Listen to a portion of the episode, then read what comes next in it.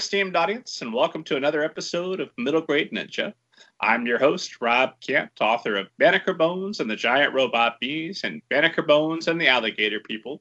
They are middle grade adventure novels about an 11 year old biracial boy detective uh, who is a world famous inventor of robots he takes on giant robot bees and alligator people, and he's got a third adventure coming early next year.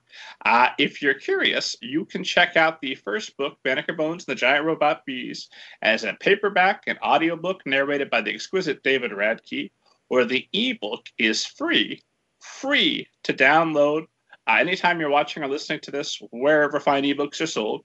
So get yourself a copy. It's free. Once you're hooked, come back and see me with some money for part two and part three coming soon. Uh, under the super secret pen name Robert Kent, I've written some uh, horror novels for older readers, such as All Together Now, a Zombie Story, which is a young adult novel. Uh, that one's about 15 year old uh, leading his brother through the zombie apocalypse. Ricky's brother, uh, Chuck, has been bitten and infected, uh, and Ricky believes there is a cure. Uh, so before Chuck becomes a full blown zombie forever, they've got to get to that cure, but they're going to be chased by a lot of zombies on the way. If you like The Walking Dead, if you like your zombies uh, slow, and you like your characters despairing and trying to figure out how to survive, all together now a zombie story is the one for you. Uh, if you want to go beyond that to even darker horror, uh, check out the Book of David. That is my five volume serial horror novel. It's me doing my best Stephen King impersonation. Uh, it's about an atheist who buys a haunted house that then begins to give him religious visions involving flying saucers. Uh, so, right away from that description, you know whether or not that's something that's going to interest you. If you're curious to check it out, uh, like I say, it's uh, five volumes. I call them chapter one, chapter two, chapter three, chapter four, chapter five. But chapter five is actually the longest book that I've written. Um, so they're they're well beyond chapters. The first chapter, the Book of David, chapter one by Robert Kent, is available to download as an ebook for free whenever you're watching or listening to this, wherever fine ebooks are sold. So check out chapter one if you like that. Well, I've got four more chapters for you at cost.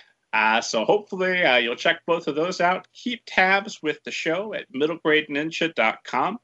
Uh, I've got a list of every uh, one of our upcoming guests, as well as interviews with hundreds of uh, literary agents, editors, authors, other publishing professionals, folks that you'll want to read interviews with. Plus, I occasionally write posts, so that's a pretty good deal.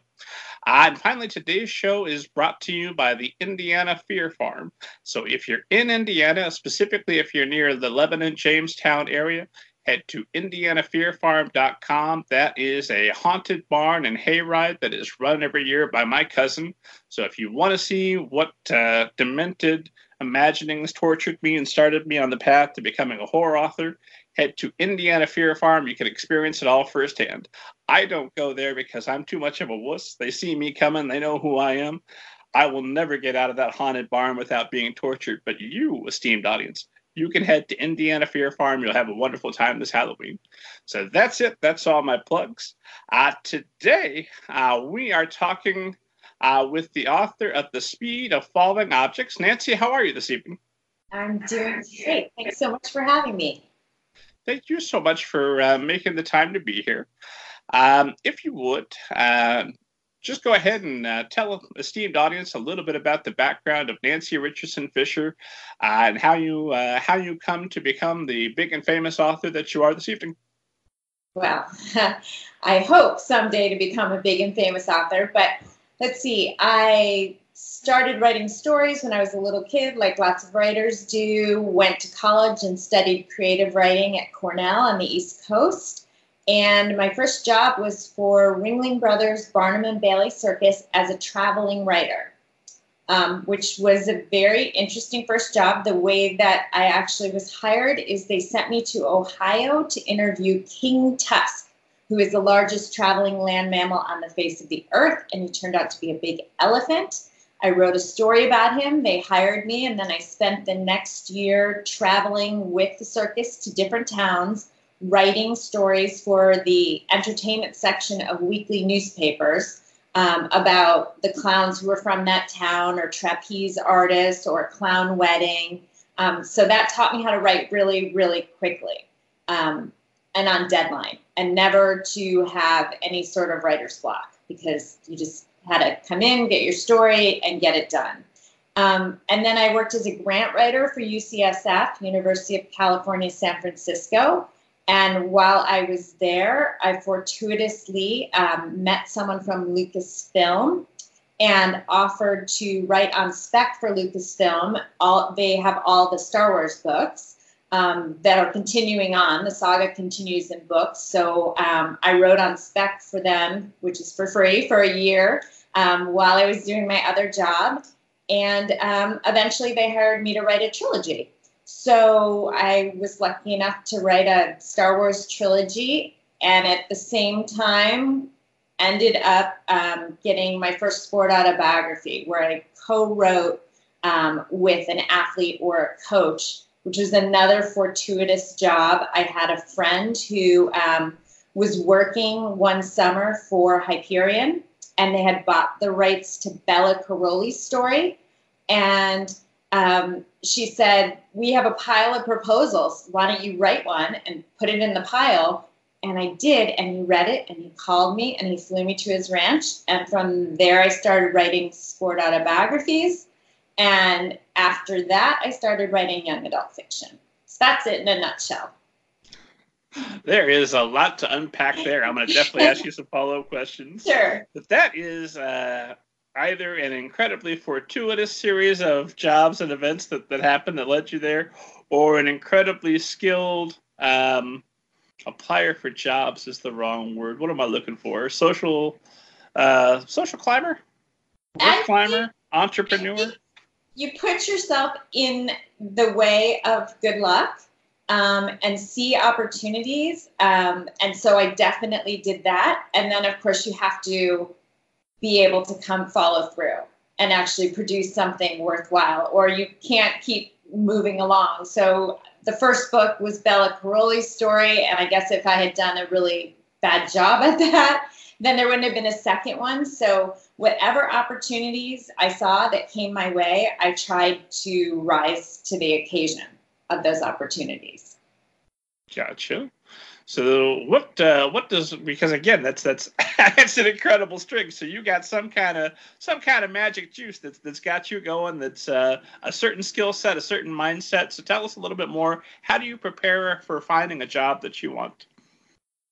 Gosh, I think to me, to get a job that you want, it's take making the next right step and being a bit of a chameleon. You know, I'm not a gymnast, but I wrote Bella's story and Nadia's story because I did a ton of research and and just kept moving forward. I'm I'm not a jockey, but I wrote Julie Krone's story because I read it all about being a jockey and I fit into her life and her schedule so that I was permitted to live with her and travel with her. Same with Monica Seles, the tennis player.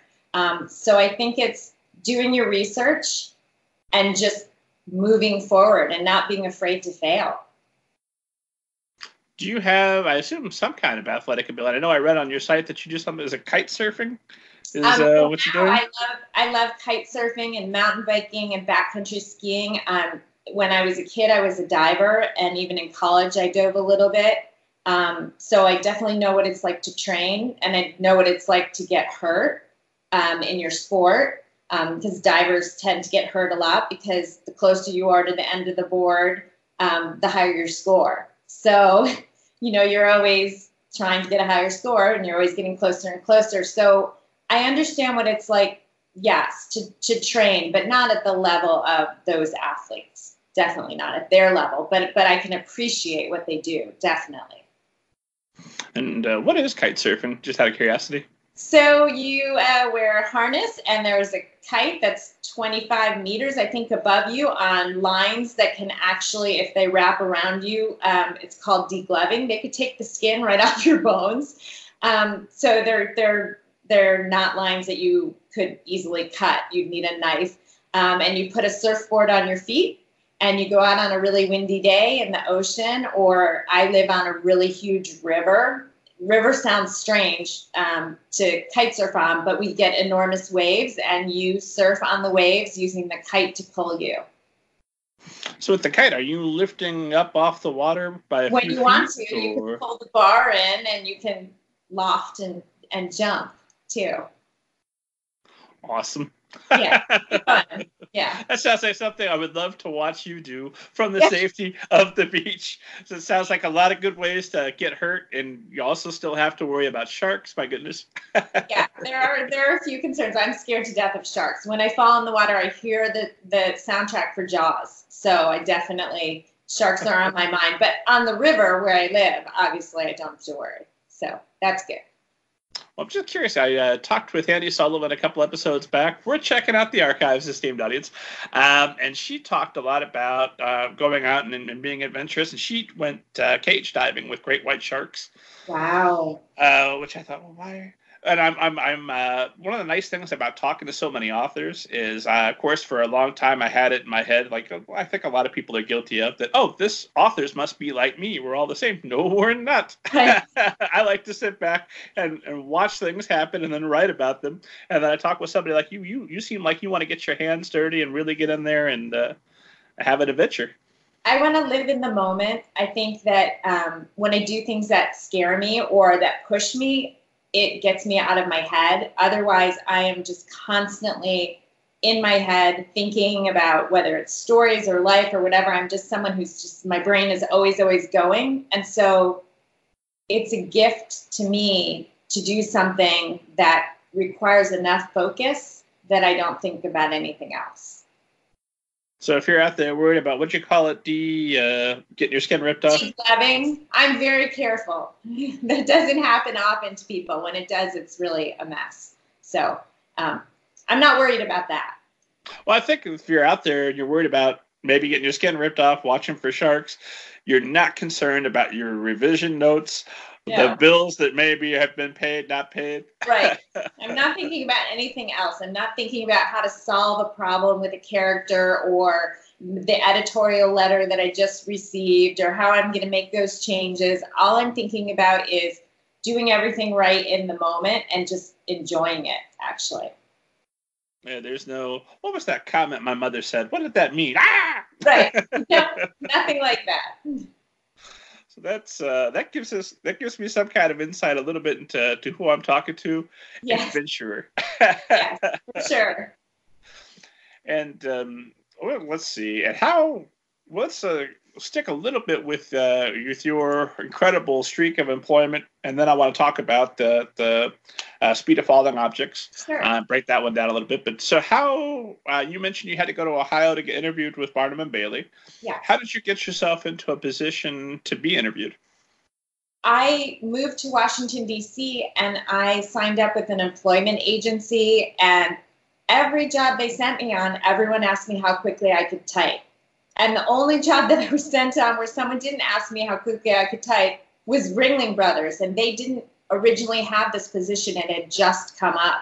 And they did not pay very much money. So, for someone who had recently graduated from college, I was the perfect person to hire because I didn't imagine I was going to make very much money, um, and I was willing to travel. Um, so I was I I just interviewed, and and they said you seem interesting. We're going to fly you to Ohio, and you're going to interview this elephant, um, and then write a story, and we'll see if if you can do it. And and I had to do it quickly. I remember as well. So um, I I got the job. I don't think I think that I was a I was a good timing because um, they really hadn't interviewed anyone else probably. So it that just worked out, and you know it, it was it's a challenging job. I mean, I don't think that many people would actually have loved it because um, you're always on the road and you're always in an arena, a windowless arena. And for me, uh, I ended up quitting. I think a little over a year after I started um, because I couldn't handle being around wild animals in captivity. It was just incredibly sad the performers are amazing and their skills are amazing and the way they pass those down through generations is really wonderful to see um, but the animals it just broke my heart um, and it's something that i promised myself that when i was in a position where i could do something to shine a light on wild animals in captivity and also in the wild and specifically elephants that that was something that i wanted to do and that's skipping way ahead, but that's one of the reasons why I wrote my first novel, When Elephants Fly, um, because I wanted to shine a light on, on what happens to these animals. So, and create a story that, because once people care about something, they're willing to do something about it. Um, so, create a story where people could really empathize with the characters, and one of which is a, an elephant calf, so that maybe that they would be encouraged to actually try and help solve a problem. So that's a promise you made to yourself. You said that's what eight years later oh, uh, that it's fulfilled. Like 15 or 20 years later when I wrote that. so it took a long time. I mean, I always support you know different organizations to try and protect endangered endangered species, but until I really kind of figured out what my way was to try and make a difference, it took me a while. So uh, was and um, I promise we will absolutely talk a great deal about the speed of falling objects. Yes, of course. Uh, but since we're here, let's talk a little bit about when elephants fly. Um, how long was that your first novel that you wrote? Yeah. So before that, I wrote a book called Pandora's Key, and I self-published it because it was my first young adult novel, and I just didn't know if anybody would want to read anything I wrote, and it ended up doing pretty well and I ended up getting an agent because of it. And that's when I started writing When Elephants Fly. Um, and that's about a young woman named Lily who has an overwhelming family history of mental health conditions. Um, pretty much all the women on her mother's side have had schizophrenia.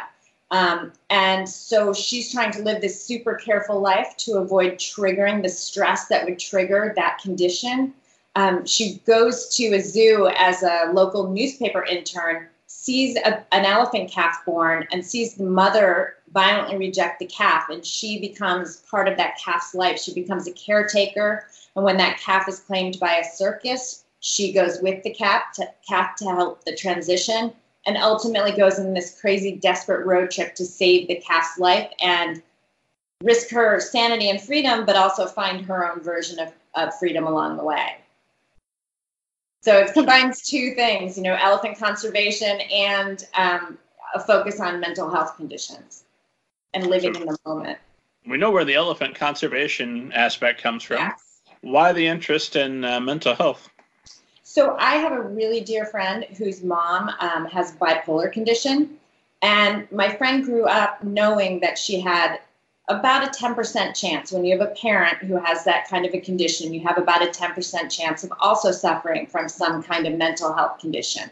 And so my friend lived in the moment despite that fear, which I think is an incredibly hard thing to do. She went to college, she pursued her dreams, she got married, she had a daughter.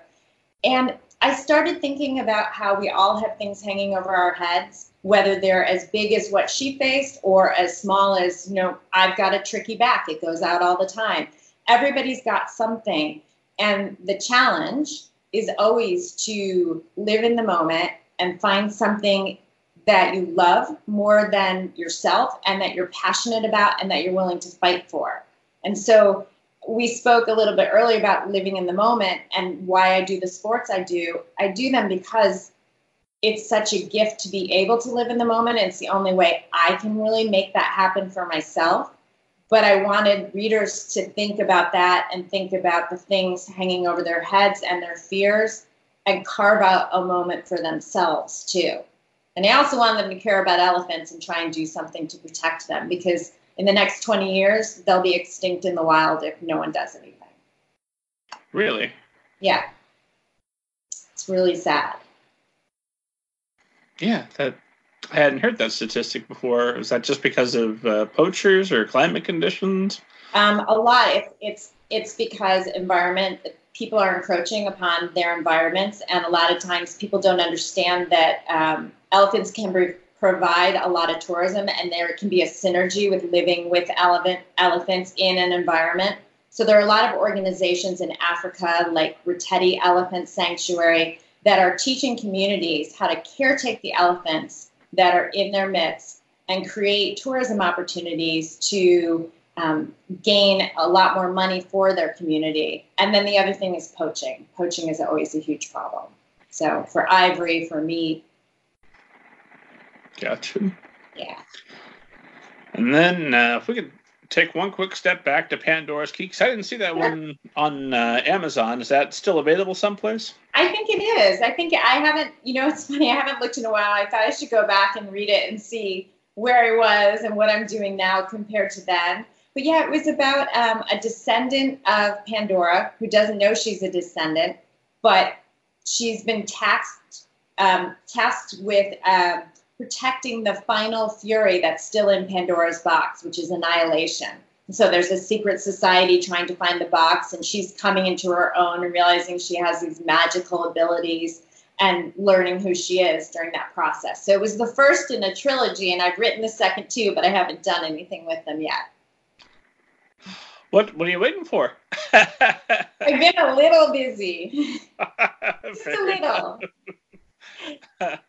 so you threw that one up just what with uh, uh, KDP or? Yes, I just put it up on Amazon, and it ended up getting enough attention that I ended up with an agent. So, yeah. if, if you don't mind me asking, what's what's enough attention? What does that look like? Gosh, um, I'm trying to remember back. I know it was like in the top five in its category for quite a while, um, and in like the top maybe five thousand for a fair amount of time. And I think it was just that um, mythology stories were very popular then, and when I wrote it, they weren't. And so they were just kind of becoming popular. And so I threw it up there, and I think people thought, well, I just read this other mythology story. Here's one, and look how cheap it is. I'll just get it and see see what I think. And and people liked it. You were in the top five for an extended period of time. Wasn't it just uh, rain and money the Richardson Fischer's household? No. No. okay. it doesn't work that way, unfortunately. I guess that answers that question. Yeah. Because my next question was going to be if you're in the top five, why not? And you've already written those other two books. Why not get them all out there and uh, triple your return you know, theoretically? Once I got an agent, and then we started talking about next project, and um, I just dove into the next one and kind of left that behind. I, you know, I was so excited about telling the next story that I didn't go back to it. So I, I will at some point. Um, I have like two or three more things that I'm working on or writing now, and then I figure when there's a break, I'll go back. Gotcha. And so, what was it that you said the agent reached out to you because you were doing so well? Well, so I reached out to a bunch of agents and wrote letters and said, "Hey, look, look at me, you know, look, look at this banner or whatever that's on Amazon." And so, uh, you know, a handful of agents wrote back. I, I mean, you know what this process is like. You have a big Excel spreadsheet, and ten people say no, and you send ten more queries out, and um, ultimately, I found an agent who wanted to represent me. So I just went from there. And I'm no longer with that agent because we just went in different directions. And I found someone who kind of wanted to represent what I want to write now. So when you went to the agents, were you uh, pitching your? Did you already have when elephants fly in mind, or? I had it so, written. Okay, so, so it was a traditional query. Just by yeah. the way, I'm already a big deal, so that makes things easier. I'm this much of a big no. Look, it was a big deal for a month or two.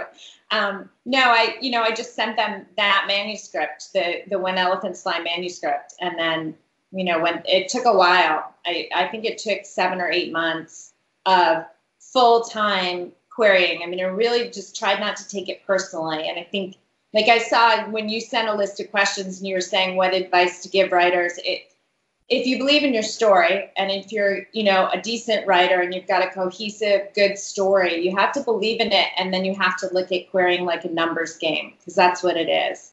Because that's why they make chocolate in a vanilla. Not everybody loves everything. I love zombies. I know you love zombies. Not everyone loves zombies. You know, you're going to query some agents who are going to say no. But um, I just I just 10, 10 queries went out, eight rejections came back. Maybe one I'll look at a partial, and I just kept sending. Gotcha. So, well, a couple questions there. Uh, one, when are we going to see a Nancy Richardson Fischer zombie novel? When's that happening? You know, other people do it so much better than me. Um, but I, I just appreciate zombies. Like 28 Days Later is my favorite movie ever for a zombie movie. What What's your favorite zombie movie? Oh, zombie movie. Ooh, that's a that's a tricky question. Um, I'm tempted to say Dawn of the Dead, the Zack Snyder remake. Um, that's definitely very high up there. Although 28 Days Later is is right there neck and neck. I loved it. I love the character development in that one.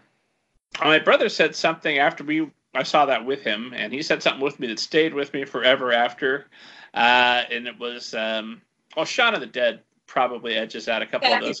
Uh, but about 28 days later, because you know, spoilers slightly. By the time we get to the end, the whole deal is our hero uh, Scarecrow. I can't remember his name. Cillian Murphy. Yes, uh, he's uh, all worked up and covered in blood. And you can't tell if he's infected or not because mankind is just that violent as well. Uh, my brother called that the "zombies don't suck, you suck" ending, and that stayed with me forever because every time I watch a zombie story or read a zombie novel, I'm looking for that "zombies don't suck, you suck." Um, There's just something about zombie stories that just—it's kind of like um, did you ever read The Stand, Stephen King's The Stand? Oh, of course. So it's the same thing where there's there's something that is so threatening that's taken out so many people. And then humanity is so tiny and you band together and you see under pressure who people become. Where whether they retain their humanity or like in um, the walking dead do they become negan you know or not you know? And i the, to me, that's what's always so fascinating about anything zombie is how people either stay good or turn into a worse monster than the one they're fighting. Which, unfortunately, I think uh, is most of us in everyday life. Right. Because a nice, a nice zombie story will get you to where um, you're reading about just your struggles, but amplified times a hundred. Exactly. it puts things in perspective. Like I'm really concerned about whether or not I'm going to pay this bill. I'm concerned about what's happening with my family. But if zombies were attacking, that would really raise the stakes. Same concern, but now right. I feel better about my smaller issue because I don't have to kill a bunch of zombies. That's a great point. That's a great point. That's why I think we love them. And one book I never get tired of plugging is I Zombie by Hugh Howey. Uh, I've got a bunch of favorite zombie books, uh, including uh, Courtney Summers' Please Remain Calm. That's a great one. Um, but I Zombie is, it's not a spoiler because he tells you right in chapter one. He writes from the perspective of zombies, but the deal is that the people are still who they are inside. They just no longer have any control over themselves. So, like, one gentleman has to watch himself attack and kill his mother. Oh my uh, gosh. It's just brutal. But his uh, thematic concern is that we're all kind of like that in real life already because so much of what we do is based on momentum, and we're all kind of watching ourselves act on a regular basis. That's that's a really good point. I haven't read that, but I'm going to put it on my list because that sounds. Oh, it's it's worth it. Yeah, I, I'm always thrilled when I find a slightly new take on zombies where it's an insight. Oh, I haven't seen that one before, and right. that was like like I shut the front door. This is like zombie book number 50 that I'm reading, and I haven't seen this one yet. yeah, I love that too. I think that's why I love Stephen King in general because every time I read something that he's written, a lot of times, I mean, I, I write young adult novels. I love young adult novels, but because I write young adult novels, a lot of times I know where they're going. Um, I never really know necessarily where Stephen King's going. So every time he has a new book come out, I'm always so excited to get to read it and not even try and figure out where it's going. Did you read uh, The Institute yet? I just finished it last week. It's excellent, isn't it? I absolutely loved it. Couldn't put it down. It's interesting to me, too, that you have a 12 year old boy, and yes, he was a genius, but it's an adult novel. And that adults are so fascinated with his, because a lot of his stories have young protagonists but that they really appeal to adults. I always think my, my favorite young adult novel is It, even though it's technically not a young adult novel. Right. Close enough. right. Well, because I know, I mean, I read those, but a lot of those books as a young adult too. So, you know, or like The Gunslinger. That's a young adult novel, but it's got some very adult themes to it. Um, and also, when I, for me, one of the best endings of a really super long saga for me. Did you read The Gunslinger? Oh, of course. So the the end, which I'm not going to say, obviously, I just went okay, perfect. Like I'm good with it. Which I'm always worried when it's that long that it's not going to wrap up in a way that I like. But I love the way it wrapped up. I kind of saw that one coming by about book two. Oh, you and did. then it was just there was one plenty of wonderful stories that right.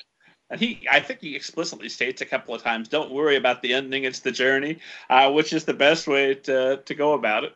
Right. Right. I'm not crazy about Song of Susanna. I felt like because he had his car accident in there, um, that he wrote four amazing novels, or right up to the Wolves of the Calla. Uh, my wife thinks I'm crazy. Wizard of Glass is my favorite. She violently disagrees with me. she wrote her master's thesis on the Gunslinger, so she Oh, went through uh, three different versions and did a um, editorial analysis, but they call it something else, where you basically go through and list every change made and try and uh, figure out why those changes were made over three different versions. wow. Which is why I know that in the Gunslinger, at one point he comes into the town of Tull, I believe, uh, and Roland says, uh, "Hey, how they how are how's it hanging?" And then like ten years later, Stephen King, when more mature, more wizened, comes back and says, "How's it hanging?" No, how are they hanging? And then Oh, in the uh, newest final version, it's uh, long days and pleasant nights to get the high speech worked in. That's just one of those things I found fascinating. I, I love thinking of young Stephen King, 10 years in after writing The Gunslinger. How's it hanging? What was young me thinking? Right. Right. That's awesome. Hey. but, um, oh, because he had that accident, I felt like Wolves of the Calla is the last of the uh, one off adventures. They're all connected, but Right. the first uh, five of them all feel like their own thing, and then Song of Susanna kind of bleeds into the Dark Tower, and I felt like there were things that were a little bit rushed. Where I wish, now that we know, of course, that he was going to be around with plenty of time to Right. space this out a little bit more, I wish he'd waited to publish him and just kind of hang on to him for a bit and then revised him later.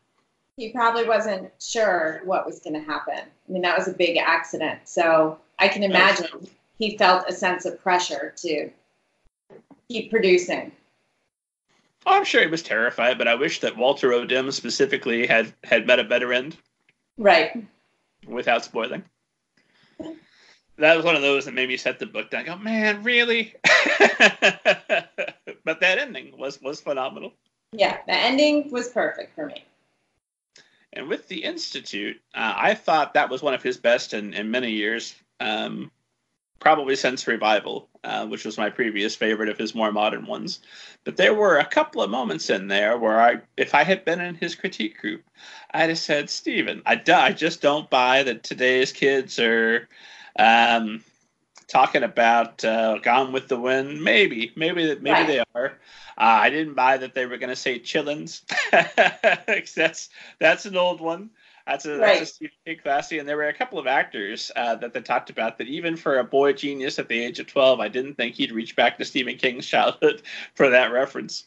No, but I those are such small, nitpicky things when what he's doing is so next level beyond most books I ever read.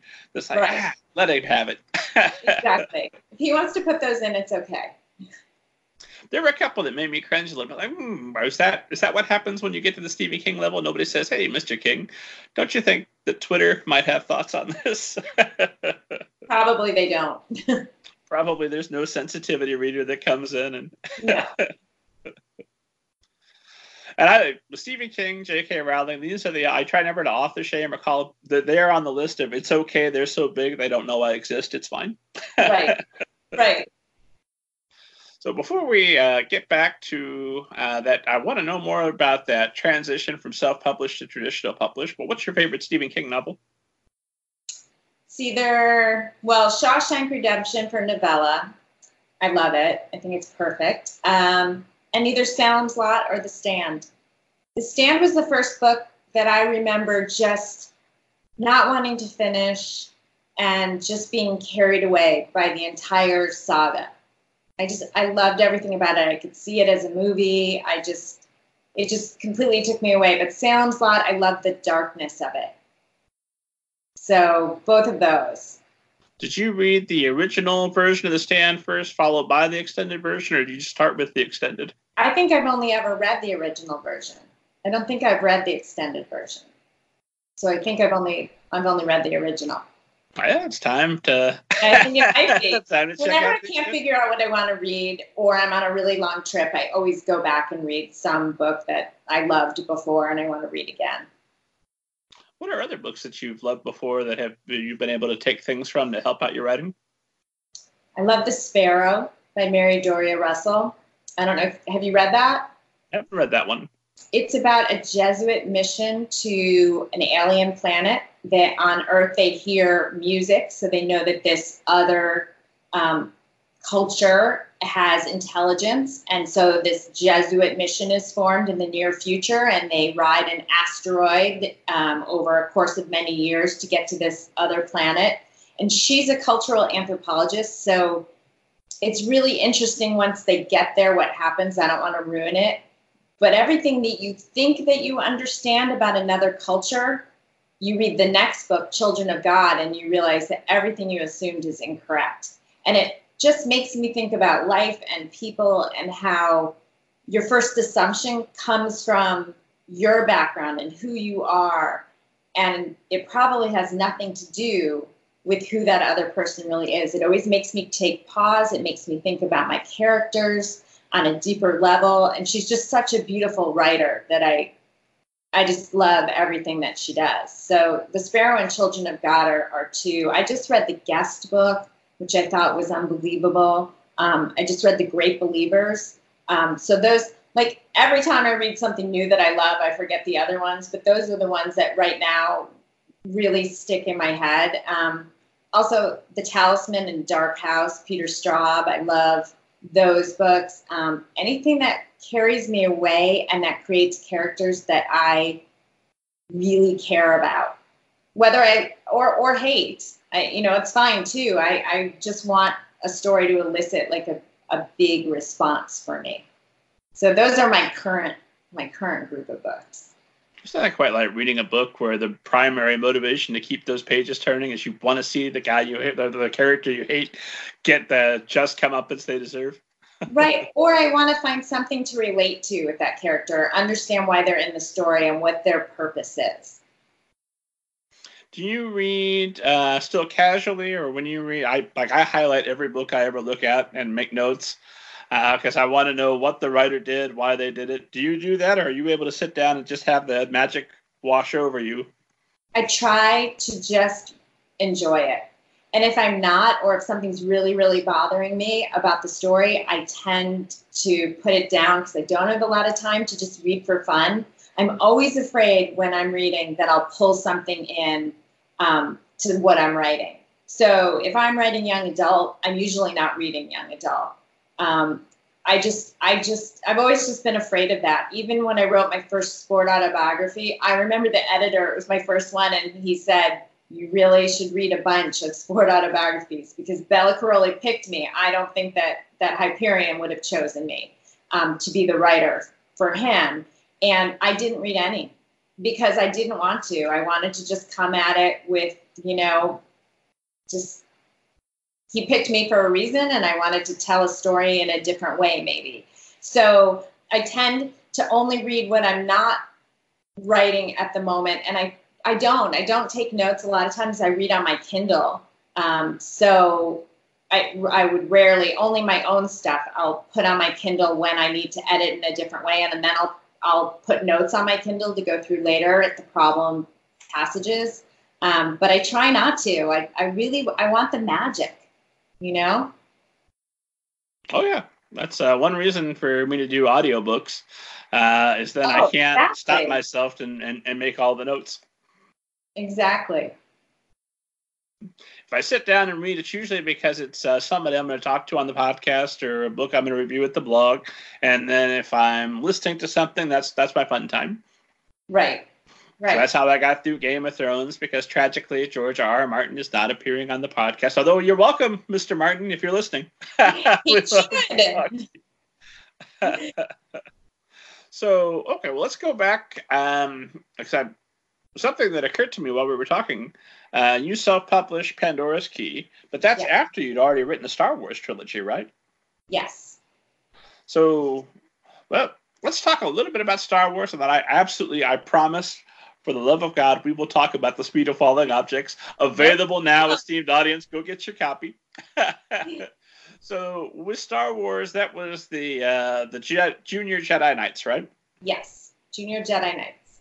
So you were working with Lucasfilm for free for a year before you got that opportunity. Yes. So I had gone.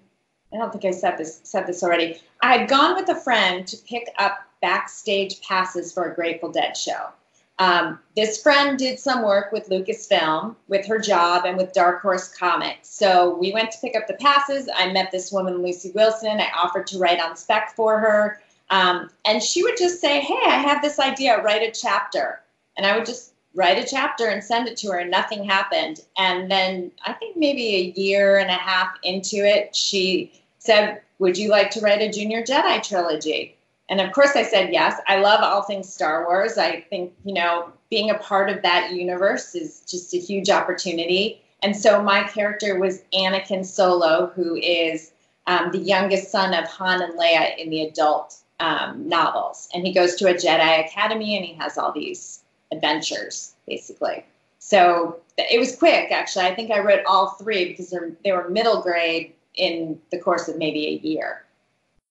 So it was a, a quick project. So that had to be uh, that that's old canon because then they go through and they picked a cutoff date. Now everything's new canon. Yeah, yeah, exactly. Gotcha. So I know when we talked with uh, Daniel Jose Older, he wrote um, a book directly tied into Solo, so he was allowed to read the screenplay before the movie came out, and he had to sit there with a. He, he wasn't sure if the guard was armed or not, but they were wow. right on him. So did you did you get access? Did they open up the Star Wars archives? You can look at anything you want. No, no. I mean these these weren't the adult novels, and so oh, your your cat's behind you. Oh, hi, Mabel. Welcome to the show. yeah, they weren't um, they weren't the adult novels. It wasn't that that serious. You know, they have so many copy editors that go through what you write to make sure that you don't step on any toes and that everything that happens is okay that the planets exist or could exist, that the characters or creatures could exist. Um, so no, it, it wasn't. I wish that would have been super fun, but it wasn't like that. I would go to the ranch. I would meet with with Lucy. I would have lunch sometimes, and then I'd go off and write. And so, um, were you just okay? Well, you get in there, and how much freedom and flexibility do you have on a project like that? Because uh, obviously, you've got to respect what's what's come before you at that point. Do you get sure. to call the shots in terms of your own plot, or yes? So I, um, they were going to be three separate books. I decided I wanted them to be a trilogy with an overriding story of rescuing these people who are inside this golden globe that that um, Anakin had found, and I could have him travel to different planets. They really let me write the story I wanted to write. So a lot of freedom, actually. Um, they were willing to just let me turn it into a trilogy and have fun with it. And do you have plans to go and, and revisit the Star Wars universe at some point in the future? Well, doesn't everyone want to revisit? But I have no plans right now to do that. So creating my Actually, own. I uh, I'll be honest, I don't because I would be paralyzed with fear to be in that universe where so many fans know so many different things about it that I would prefer to create like a Star Wars knockoff. right. Well, I think the adult ones would be really challenging. You know, the kid ones are, are much more forgiving. The adult ones, you've got people who really would hold you hold your feet to the fire. I'm sure. Oh, sure the rest of my life, I'd be anytime I went to do a, a speaking engagement, Mr. Kent, so-called author, I have right. a question. I do get funny notes every once in a while from from kids who have read who have have very specific questions to ask them. They're very immersed in the universe, which for me is now, you know, 15 or 20 years ago. So I'm not quite as immersed in the universe. I would have to go back and and reread in order to be able to answer very specific questions. So how was it? She said that when you went to publish Pandora's Key, you didn't know a great deal about publishing, but you'd already you already had the Quan, you already had your your Star Wars trilogy. You know what? They're so separate. Like every time you want to do something different. If I wanted to just keep writing sport autobiographies and be represented by IMG, that was my agency. Once once I got Bela Karolyi's book, then I got an agent. So for the next I don't know, eight or nine years, I did a book a year, a sport autobiography a year, because I had an agent, and those agents also represented all those athletes.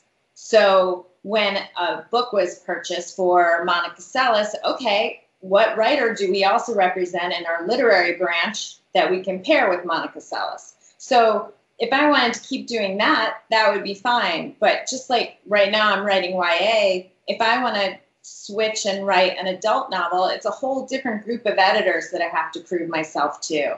Not agent, because now I have an agent who will represent me across whatever genre I want to write. But um, every single time, you you really have to prove yourself again. Just like if I wanted to write a children's picture book, I would have to prove myself again.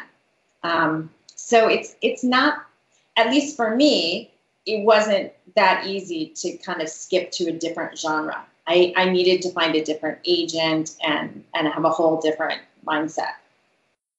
Gotcha. And we'll uh, hopefully have time to talk a little bit about uh, sports biography writing as well, because I'm very interested in how that's different from writing fiction. But for the love of God, you've been so patient as I ask you about everything else under the sun. Let's talk about the speed of falling objects. Um, so, if you would just, uh, I'm terrible about summarizing other people's biographies and other people's books. Uh, so, if you would just kind of go ahead and tell the esteemed audience a little bit about about your new novel. Sure. I'm terrible about summarizing my own, so feel free to interject if, if I'm leaving something out. But The Speed of Falling Objects is about a timid young woman named Danger Danielle Warren. Her nickname is Danny. And she perceives herself as defective and inferior and, a, and an embarrassment based on a childhood accident and also because of her parents' divorce and her dad's abandonment of the family and of her. And her father is a famous TV survivalist named Cougar, and he calls her out of the blue and he invites her to be in an episode of his show that's going to be filmed in the Amazon rainforest with a teen movie idol. And she jumps at the chance because she wants to prove to her dad she's worthy of his love. Their plane crashes in the Amazon, and Danny's forced to face everything that terrifies her, including a secret about the father she idolizes and the movie star, of course, that she's falling for um, and to discover her unique abilities and strengths in order to save herself, the people she loves, and to find the way back home. There, ta-da! That's perfect. And it is a high, high octane, suspenseful thriller. There yes. is a lot of uh, a lot of chapters, so you have to keep going, keep going. Don't put this book down. and yeah. yet it is rooted uh, very much in characters and that fundamental father-daughter relationship as well as the relationship with the mother even though the mother is not in the, the book as often um, why is it that, that that that was crucial to have those interpersonal relationships when you've already got danny lost in the amazon um, she, she's got her she's got a plate full already. Right she does. Well there's there's two things for this book that i was obsessed with. One is I'm obsessed with survival stories, like zombies, even as we, we talked about, about putting people in horrible situations because you don't know who they are and they don't know who they are or who the people around them are until they are forced to be in a survival type situation. The other thing is that I'm really interested in how we define ourselves. And in order to show why Danny feels that she's defective and inferior and an embarrassment, I needed to show you what her relationships were with her parents. Because I think that we all, as both children and adults, create a definition of ourselves based on our past, our childhood, our experiences, our perceptions, our misperceptions, and even the lies that we're told. And so I wanted to create this character who you could see through her relationships how she came up with the definition of who she is. And then I wanted to put her in a situation where that definition was challenged to the point, both through learning some really hard truths about her father, but also realizing her own unique strengths, where she realized that she had created herself on a faulty foundation and that from that moment forward, she could choose who she wanted to be in the moment and who she wanted to be in the future and become the hero of her own life story. But more than that, become the narrator of her own life and define herself. Because I, I feel like in my own life, that's been something that I've worked through. And I look at my friends and we have these discussions about how they see themselves. And, like, for example, um, my mom used to tell me I was intellectually lazy. So I grew up thinking that I was just kind of not very smart, right? And then at a certain point in my life, it's like, how many books do I have to publish? And how much, what do I need to do to see myself as somebody who is intelligent and capable?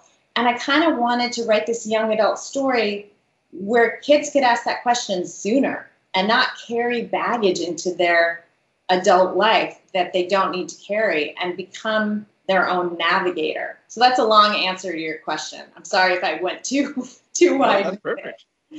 There is no such thing as too long-winded on this show. That's one of the reasons I like to go as, as long as we do because there's time for all kinds of incredible answers we wouldn't get if I just had to say in two minutes or less, tell me about your novel. Right. right. so um, one thing I was curious is, is you take a Danny's eye, uh, and again, it's it's a and, and, and, for a good reason. There's a reveal that's going to tie into, without spoiling, uh, everything we've been talking about. But why, why give? I'm going to facetiously ask this question because I know that torturing your protagonist makes them more interesting. Yeah. But why, uh, why take Danny's eye uh, early on when she has plenty of problems already being stuck in the Amazon and her relationships with her, um, with her parents and, and with her how she views herself? Because I wanted her to have something concrete to blame. I wanted it to be for her, her perception to be internalized. It if she was just a kid who was going through normal kind of parent stuff, I'm not sure she would have defined herself in the same way. And also, she's the kind of person who she's a lot like me in the sense that I will always apologize, even before I know if I've done something wrong. I'm just like, it's my fault, you know, just I'll just take it, you know, and and so I wanted her to be this person who kind of grew up always feeling, you know, my parents got divorced. Was it because of my eye? Um, my mom is bitter. Was it? Be- it's because it's because I did something wrong. You know, it's my fault. You know, and I, and so I wanted that to be a very concrete part of who she was early on, so that later on she could look back and and see when it happened and understand that that wasn't the impetus for any of those bad things that happened in her life. So, how old were you when you figured out uh, that you could stop apologizing for all the things that weren't your fault? See, I'm one of those people who carries the baggage, so I still find myself. I still, I so young adult authors. I truly believe we all have all these issues, and we're trying to still work through them. We haven't quite moved past them. Um, my husband always says, "Stop apologizing," because anything will come up and I'll just go, oh, I'm sorry. And it's ridiculous, right? But um, I recognize that I'll apologize and they'll say, hey, oh, wait, wait, wait, that's not my fault. I don't really mean it. But so it, I'm a work in progress with the apologies. So you're writing a, uh, a better outcome for Danny that you, yeah. you hope to uh, be inspired by and follow suit. I wish I'd read this story when I was, you know, Danny's age. And I think the beautiful thing about young adult novels right now is that they tackle all these incredible issues. And as you know, right now is a time in young adult novels where authors are taken to task for a lot of different things, for you know, not own voices or ableism or whatever it is, um, racism, all different kinds of things. Some are valid, some are not. But I think the danger is if you don't tackle those topics and you should tackle them in a really conscious way and to the best of your ability. Um, but if they're not tackled, then your readers miss out on learning things about characters and by learning them about the characters, challenging and learning things about themselves. So I hope that young adult novels continue to tackle some really difficult issues and topics. This, this, The Speed of Falling Objects isn't that book. I'm not tackling prejudice and racism or anything, but I'm just saying overall, globally, I just think it's so important because young people need to read those stories so that they can deal with things before they become adults. So, what was it when did you decide that young adult was where you wanted to operate, or is it? Are you eventually hoping to expand beyond young adult, or you are you comfortable sticking with teen protagonists? I love writing young adult. I'd love to write adult as well. It whatever the story is, I think that comes into my head. If it's a young adult story, I'll tell it as a young adult story. But if it's an adult story, I'm excited to do that as well. Gotcha. So I discovered relatively quickly that although I like occasionally writing about teens, I don't want to stick with them that long. And the one young adult novel I've written is the zombie book, and it's great because I could kill most of them, and then right. I didn't have to worry about uh, social dynamics in high school and, and all that fun stuff. And of course, we, we don't really have a lot of that here since we're so far removed in the Amazon. And this would work as an adult novel. We just happen to have a teen protagonist. Right. Right. And it just that that was the story that I you know, I'd like to say that I I have these long drawn out conversations in my head about whether this is adult or young adult, but but really it just is a young adult novel to me that is crossover in the sense that it's all the stuff that even as adults we still deal with like that moment when you see who your parents are for the first time and when you decide whether you're going to be able to forgive their flaws. I have friends who don't talk to their parents, you know, who didn't forgive those flaws. Um, those are things that adults can read and relate to in the speed of falling objects as much as a young adult can relate to. Um, some of the relationships between the the adult characters as well. So it's not that I don't know. I, I don't really think, oh, this is a young adult novel or an adult novel. I just I kind of just think of it as a novel, even though you have to classify yourself, right? Mm-hmm. Theoretically. Yeah. Uh, if you don't, then uh, someone someone will. will. of course, I'm uh, still at the uh, foolishly optimistic stage with my five year old that when he gets to a certain age and starts looking around at how imperfect the adults were or are, he'll say that nope, dad's dad's still perfect. Everything right. dad does is makes a complete sense. So he won't have that issue, but it's unfortunate for other teens. Right, right. Well, good luck with that. I hope that works for you. so, how do you, with a novel like this, do you start with, okay, I definitely want to do a survivor, a, a survival story set in the Amazon, and work backward from there? do you start with, I want to do Danny and her relationships, and wouldn't it be nice to be in the Amazon? I started with Danny and her relationships, and originally I was going to set this in a mountaintop. Um, I I have more experience rock climbing and mountaineering and skiing and with snow, um, but there are no bugs or snakes or scorpions or um, it just the stakes are so much higher. You can walk off a cliff on the mountain, you can freeze, you can drop into a couloir, but it just seemed like there was there. What is it? There are 3,600 different kinds of spiders there are 2.6 million insects, and those are only the ones classified. 17 kinds of venomous snakes. It's hot, it's raining, it's cold. It's like the Amazon just seemed like the perfect place to really, really stress Danny out um, and tap into a lot of her fears, which are some of my fears, like spiders, snakes, scorpions. I when I started doing my research, I would take a piece of paper and I would hold it over the spider on the screen so I can read about the spider. I got to the point I can look at snakes and I can look at certain spiders, but I can't I can't look at tarantulas, like the really hairy spiders. I can't look at those still. Um, but it just seemed like it seemed like the right environment for a lot of bad things to happen. Oh, certainly, it's uh, it's a good spot.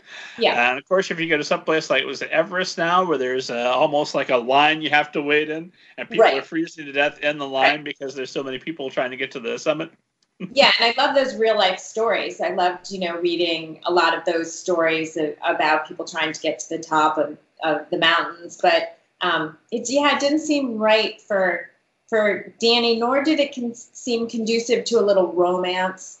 Um, too cold. Sure. um, so, you can't kiss if you're worried about your lips immediately frostbiting exactly. and falling off afterward. exactly. Didn't seem like the right environment. So yeah. So after I figured out the things I wanted to address in in the story, then I picked the environment.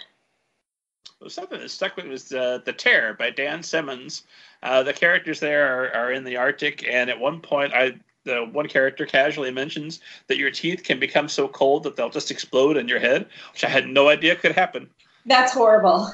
yeah, that's horrible. Well, and frostbite, and you lose your digits, and your hands turn black, and your feet turn black, and it just, yeah.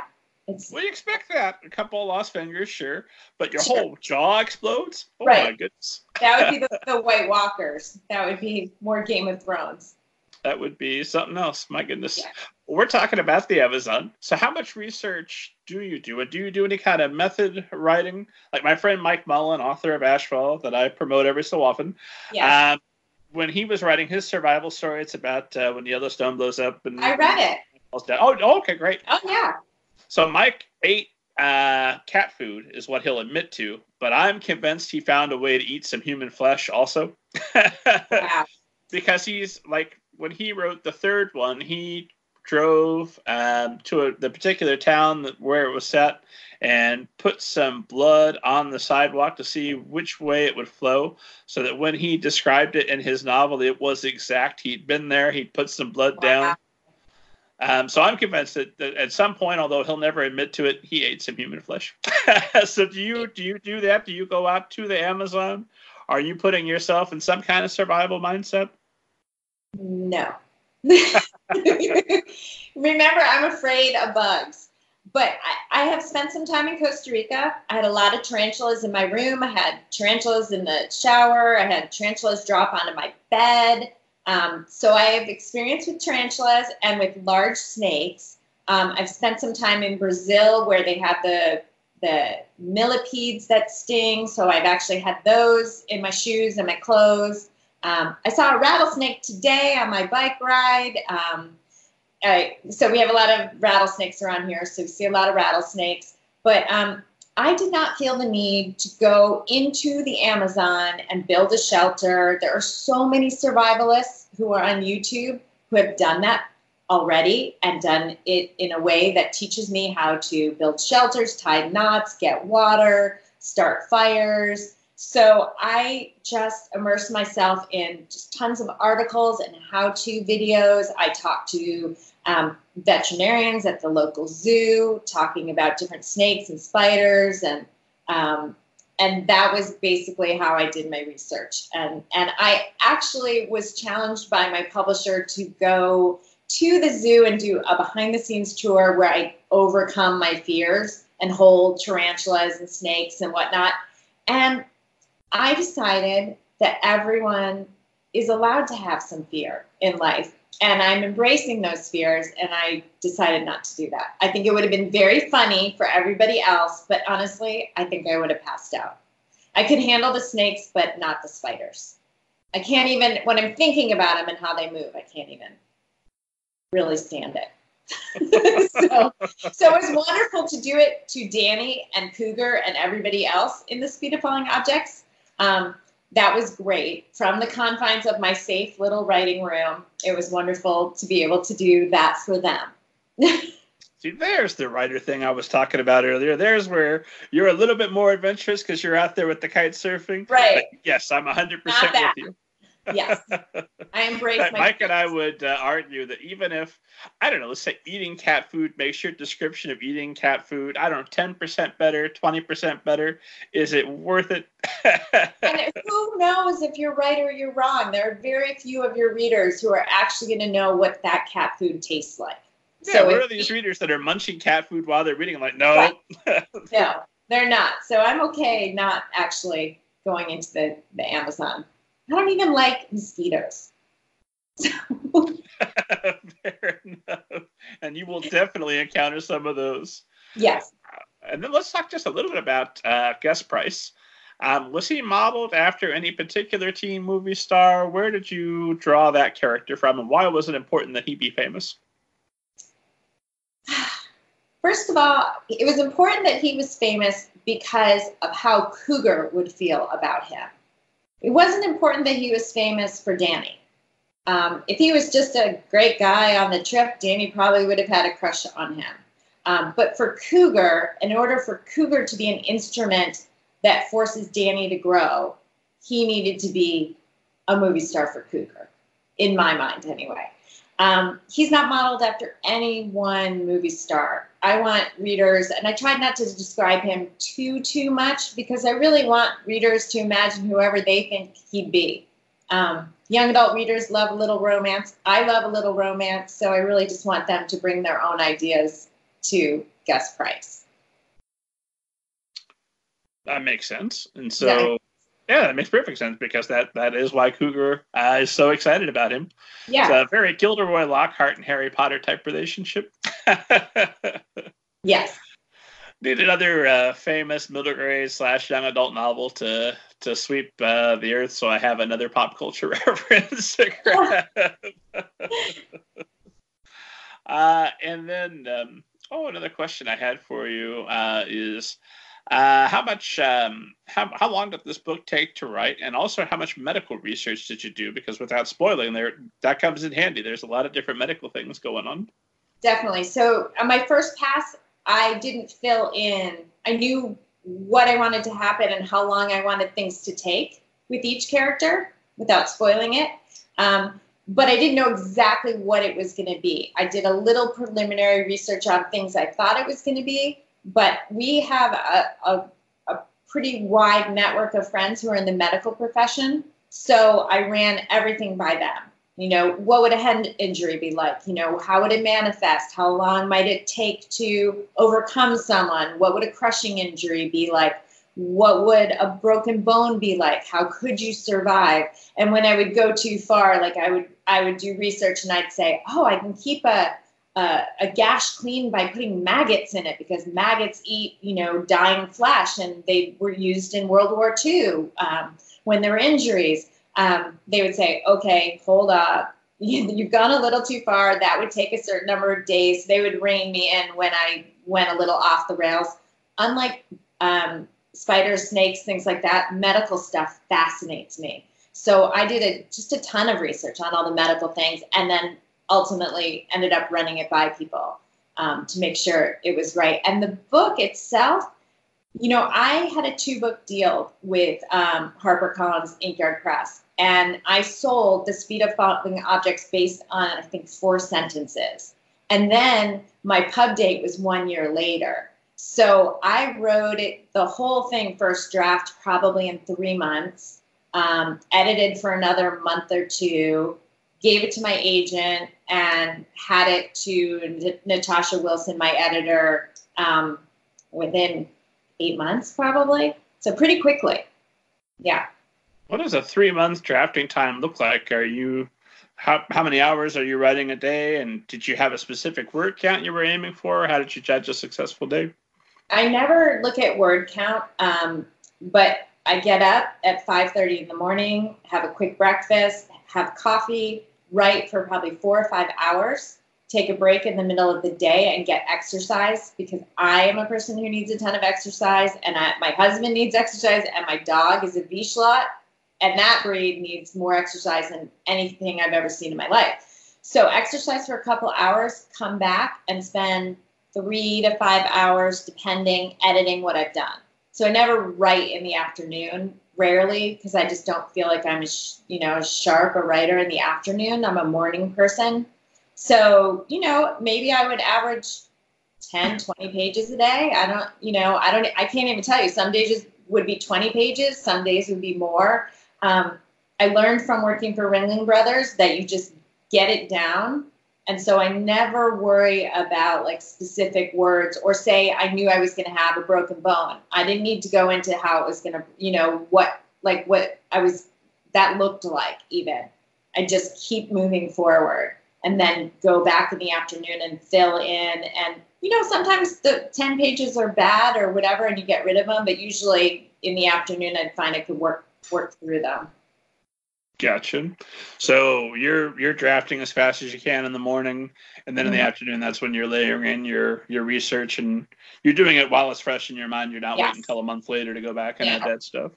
Yeah, I'm doing it, and and you know sometimes you do end up going back, and you know your biggest fear is always that you're going to get that editorial letter that says, you know, this character doesn't work, and you that character's a thread through your whole story. So those are things that before I would ever give a book to my agent or to Natasha in this case, I follow every thread of the story through character by character, not just timelines, but reactions. Like um, I, I create like an emotional arc for that character, and I pull out every piece where they've leapt forward in any possible way and I put it in a separate document and I read through it to find out where I've gone wrong, what I missed, did I leap too far forward, did I go too far back? So so I I like that takes me the most time at the end because I do that for every single character, I do it for every single setting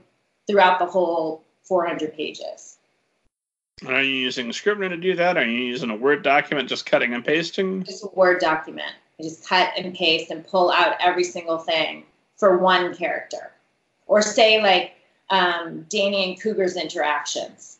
You know, what how does he treat her at the beginning? How does that devolve? How does what does that look like? And I would follow that emotional journey separately because um, I get too confused if I'm trying to follow it with everything else going on, and I it's like a shiny object. Oh wait, there's Gus I'm going to go, what does she say to him? How did they look at each other? I need to just follow one thing all the way through.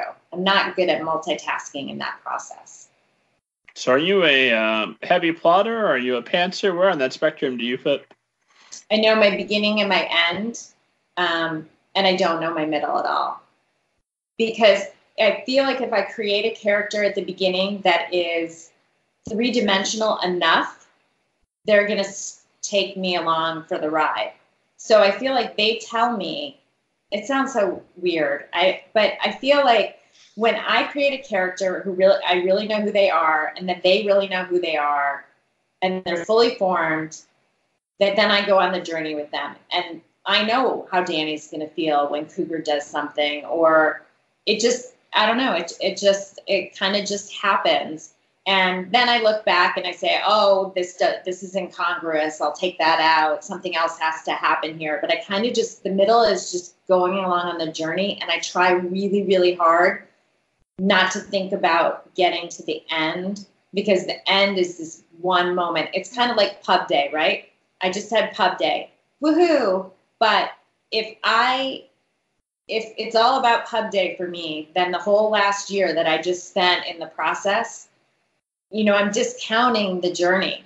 And so I try and do that with my novels and I try and be on the journey and enjoy that moment where I figure something out or something seems cool or I just wrote a cool line or figure, you know, I just try and enjoy that middle process, even though the middle's the hardest part for me.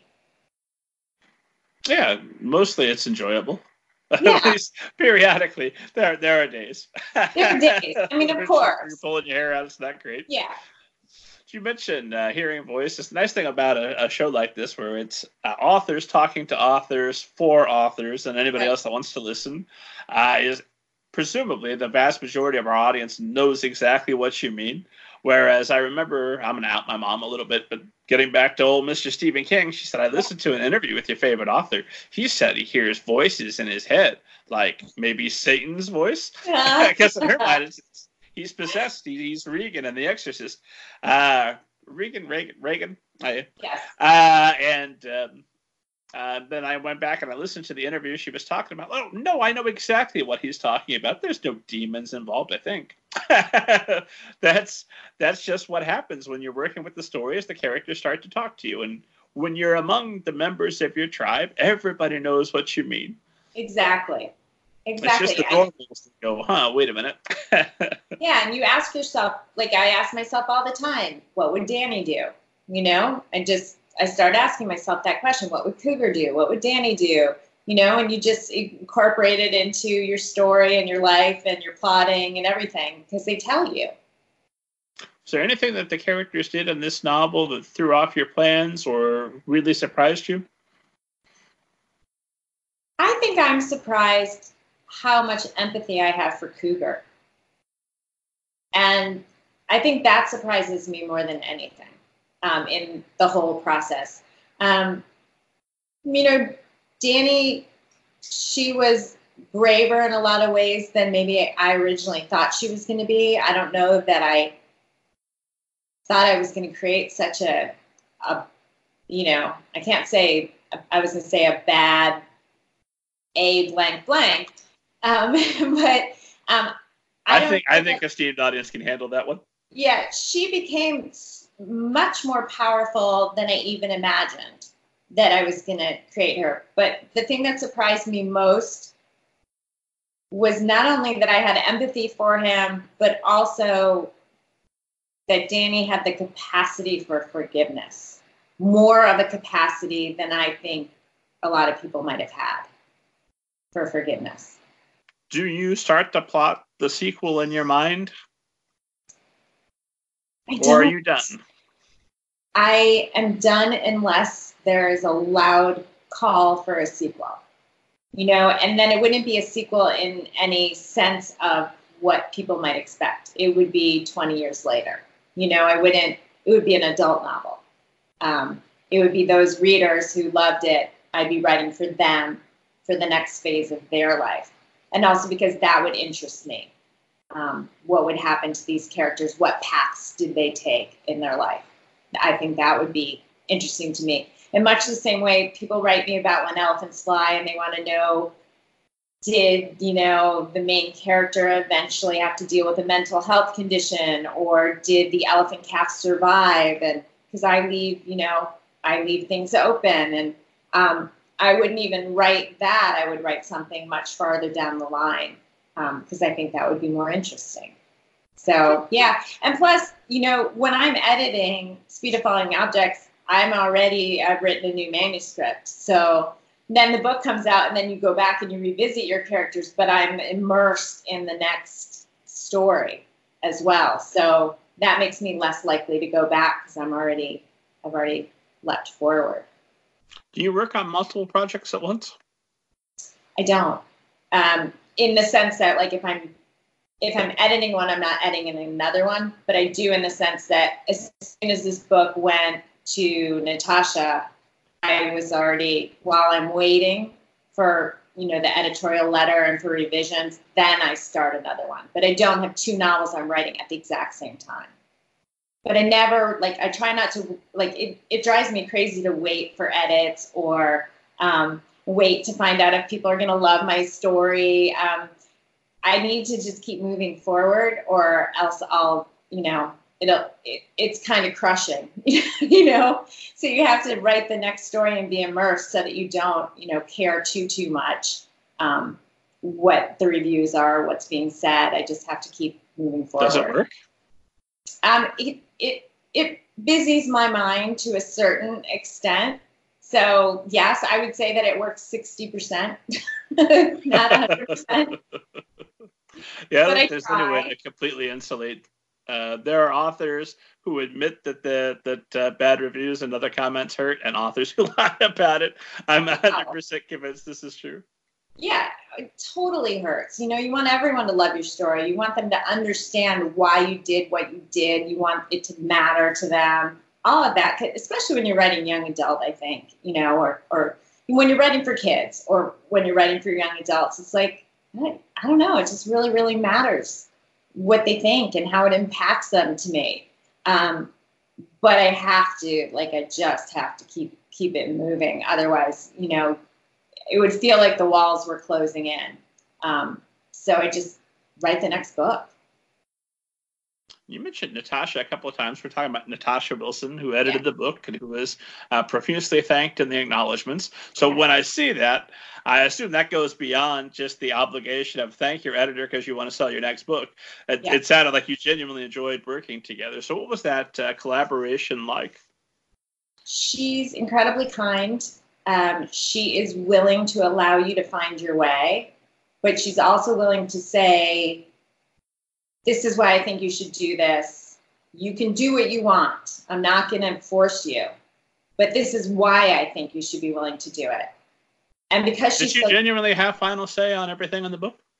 Well, yeah. I mean, I could say no, and she would probably let it let me say no um, to certain things. But um, yeah, and and I wouldn't have chosen to work with her if I didn't trust her instincts.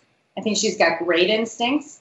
I think that she's a she's a really talented editor. So um, there's a thing I, with writers where like you fall in love with a sentence or a passage or a chapter, and I I don't. Honestly, I don't. I don't think anything I write is so good or so precious that it can't be made better. And I'm really open to being edited.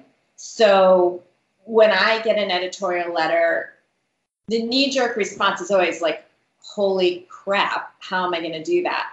But then I think about it, and with both my books with Natasha, whatever I did that came about because of something she suggested made my story better.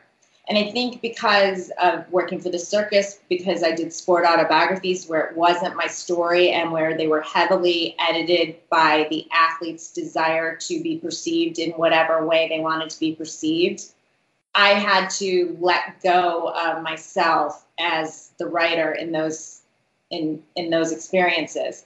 And so with Natasha, here I am in this situation where I've got this great editor and I really respect her. So it was strangely fun for me. And I'm somebody who loves the editing process. I love, like, I, I go to see a movie and I am so disappointed if it's a great idea and it's not good because of, it was edited poorly. And I feel like that with books too. So every time you actually have an editor who really, really cares and is willing to um, spend the time to make your book better.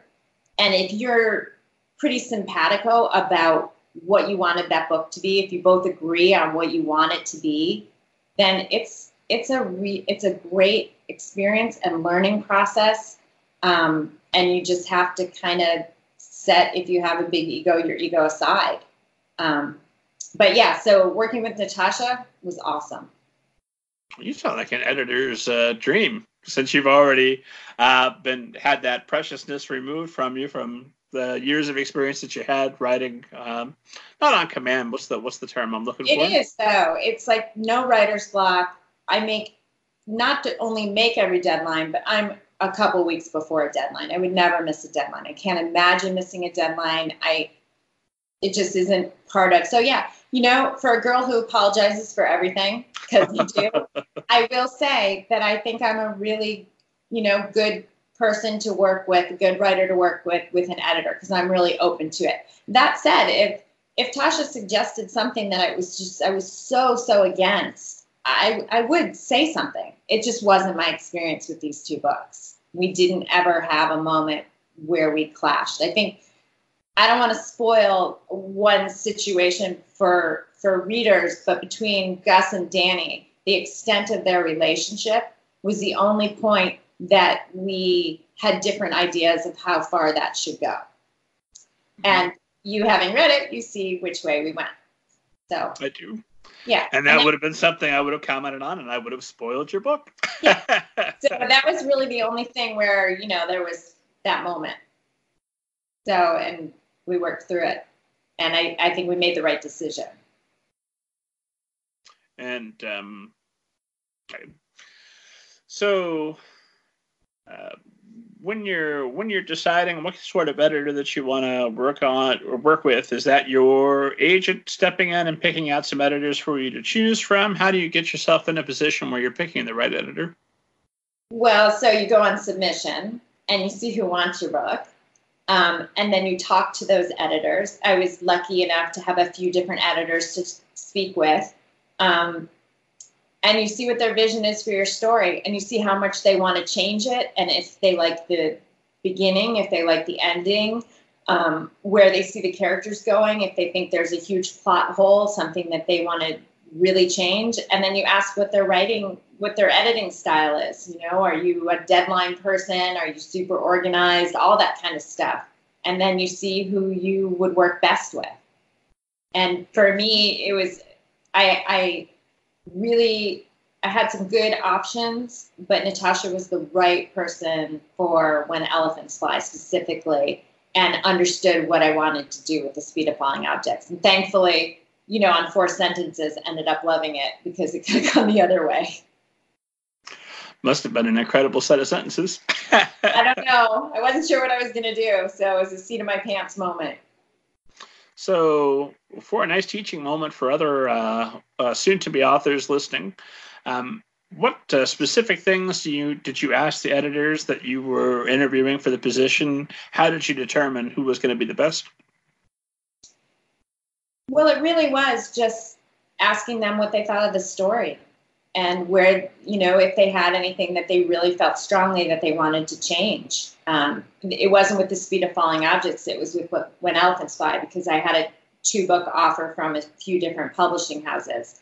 And so it was really just where do you want the story to go? Why do you think you're the right editor to do this? And then it was discussions with my agent because um, Stephanie Kip Rostan at Levine Greenberg Rostan is my agent and when I chose her and she chose me, it was because we both wanted the same thing for my career, and we have this a similar vision. So um, after talking to editors, and she would talk to those editors as well, then Steph and I talked together and made the right choice for where we wanted to go. Gotcha. It's a team thing. Gosh, it's like writing is such a team sport. You know, it's like your agent and you need to be on a team and your editor and everybody who works in marketing and PR. And I, it amazes me sometimes that when a book comes out because there's so many hands in it, so many people helping, um, and everybody needs to work really well together to be a success. So it's, I'm just like the one first part, you know, and then it gets moved on into all these other worlds. So, how, um, well, what have you found to be uh, aside from being on this podcast, obviously, what have you found to be the most effective forms of marketing, and how are you getting the most bang for your time and money? I am not the greatest person to talk to about marketing. I don't understand it. It's like this whole black sorcery world that, like, you know, this they're witches and warlocks, and I don't know who decides what and how things happen. and, um, I really just, I just write for the most part. You know, I'm on Instagram. I'm a little bit on Twitter, but not much. Twitter scares me. Um, I'm afraid of always making a misstep on Twitter. Um, Instagram's really nice. The Bookstagram community is lovely. So I post a, a, bit on Instagram and develop friendships on Instagram and um, take other people's suggestions and support other authors. Um, I don't really do very much publicity and marketing. That's why I wanted to be traditionally published. I don't really want to do that stuff. I want um, a publishing house to do it because I don't know how to do it. Um, so, you know, I do a few Facebook ads now and then. I don't know if they do anything. Um, I, I did a BookBub ad. I see that I've had 5,000 clicks, but I don't know what that means. Like, I don't know what that, you know, how that translates. So I really mostly leave that to the publishing house. We should mention that uh, you were referred to me through our previous guest and one of my favorite publicists in the world, Megan Beatty. Yes. Have you been working with Megan for long?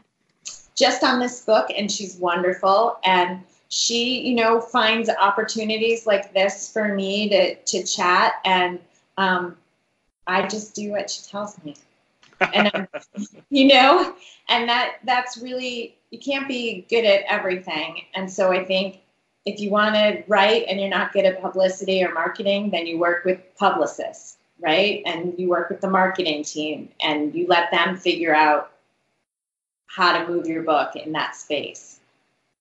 Makes sense. So that's uh, something I always try to emphasize when I'm uh, doing workshops for uh, up and coming writers. Uh, for example, if I'm talking to somebody that's firmly committed to independently publishing and they say, I've got a great idea for how I'm going to design my cover, my first question is Has anyone else ever paid you money to design a cover before? Right. Exactly. If not, don't be your first patron. Let's exactly. get somebody that knows what they're doing. Yes. That is exactly true. And so that's what I try and do with all the publicity and marketing. Let people who are really good at it do it for me. Makes sense.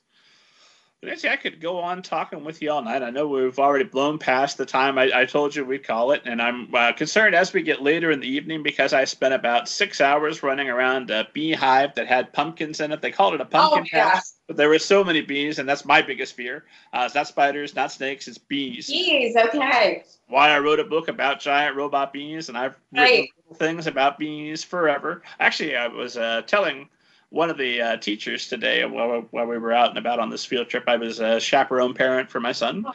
Uh, well, it was a great time, but uh, I'm also a little bit worn out, which is why I know that we need to wrap this up before I become completely incoherent.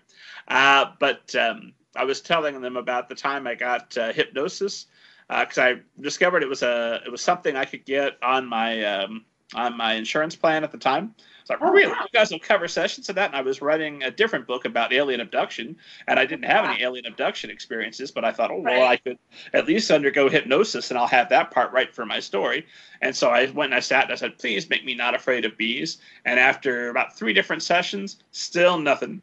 So I sat today. Uh, they, they insisted on reading a, a story in this tent where there were three trash cans on either side of the tent. Oh my gosh. And there were bees crawling on the, the kids' faces.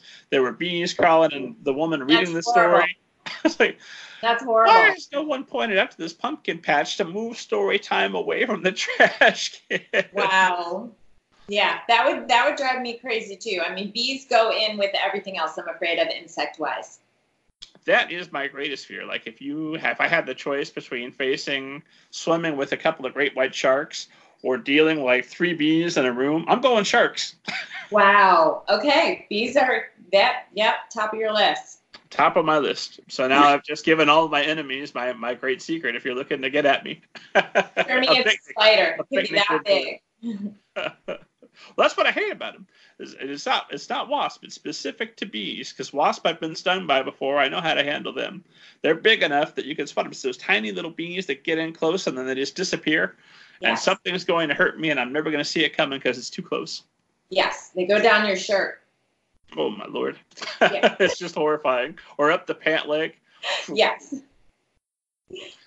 Um, but I wanted to ask you. Well, you know what? I mentioned I mentioned alien abduction, so I better for sure ask you, uh, Nancy Richardson Fischer. Have you ever seen a flying saucer, and do you believe in them? I haven't, but I believe.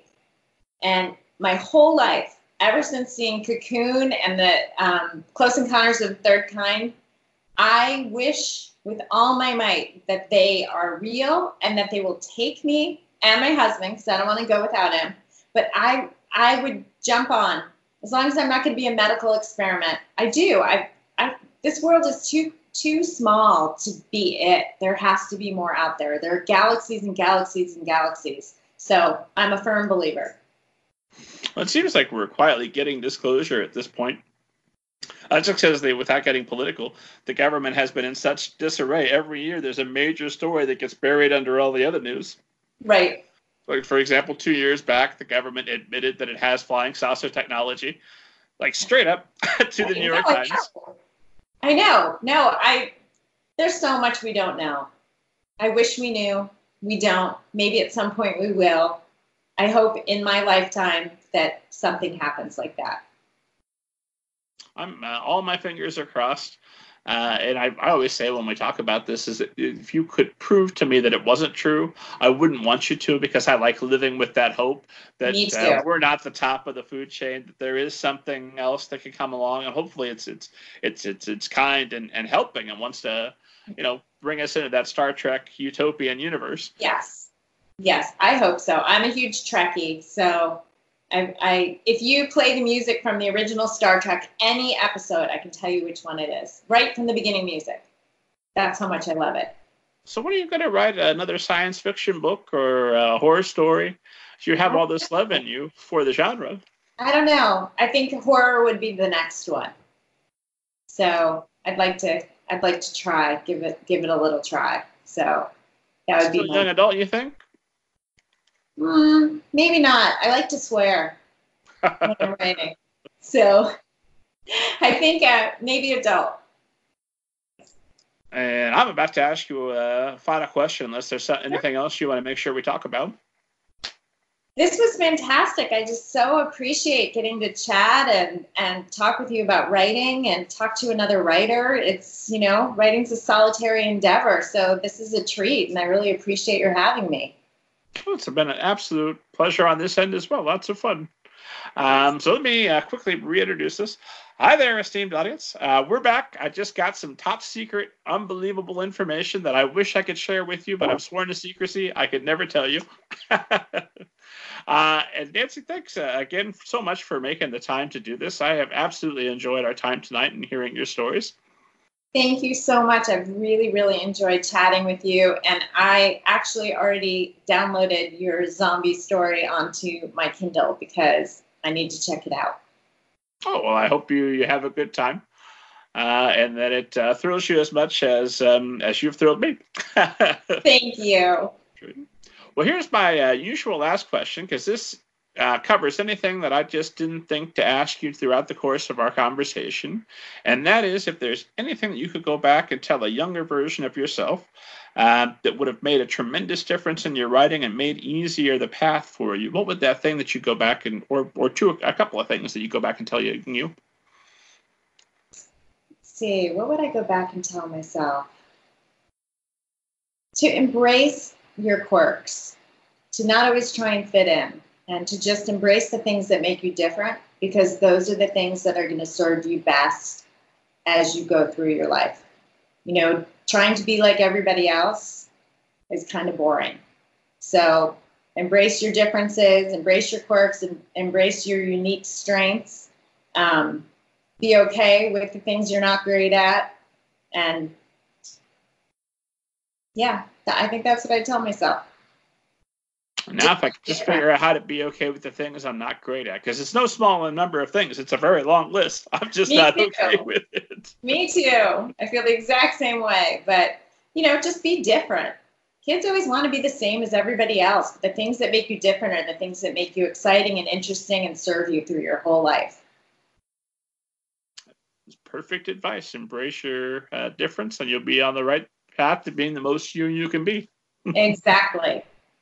Nancy, where uh, can esteemed audience find you online? Where can they buy all your books and stalk you? Well, my website is nancyrichardsonfischer.com, and Fischer's F I S C H E R. They can find me on Instagram at nanfischerauthor or Twitter at nanfischerauthor.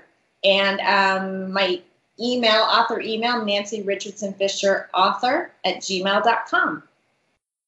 And can they find you on Twitter? Yes. Kind of, sort of. And Instagram, yes. you mentioned. Where can they find um, you on both those spots? Nan Fischer Author on both Twitter and Instagram. And uh, as you know, esteemed audience, you can find me at middlegradeninja.com. Follow me on Twitter at mgninja. Look forward to my one to two tweets a week. Very exciting. I'm with you. I, am uh, wary of Twitter. It's uh, too much of a time waster. Yes, me too. Uh, and uh, I've been asking all of our guests to sign us off with the very ninja-like sign-off phrase. Totally uh, explains the name of the show. Uh, that sign-off phrase is "Hiya" and "What have you." Will you sign us off? Sure. Hiya and what have you.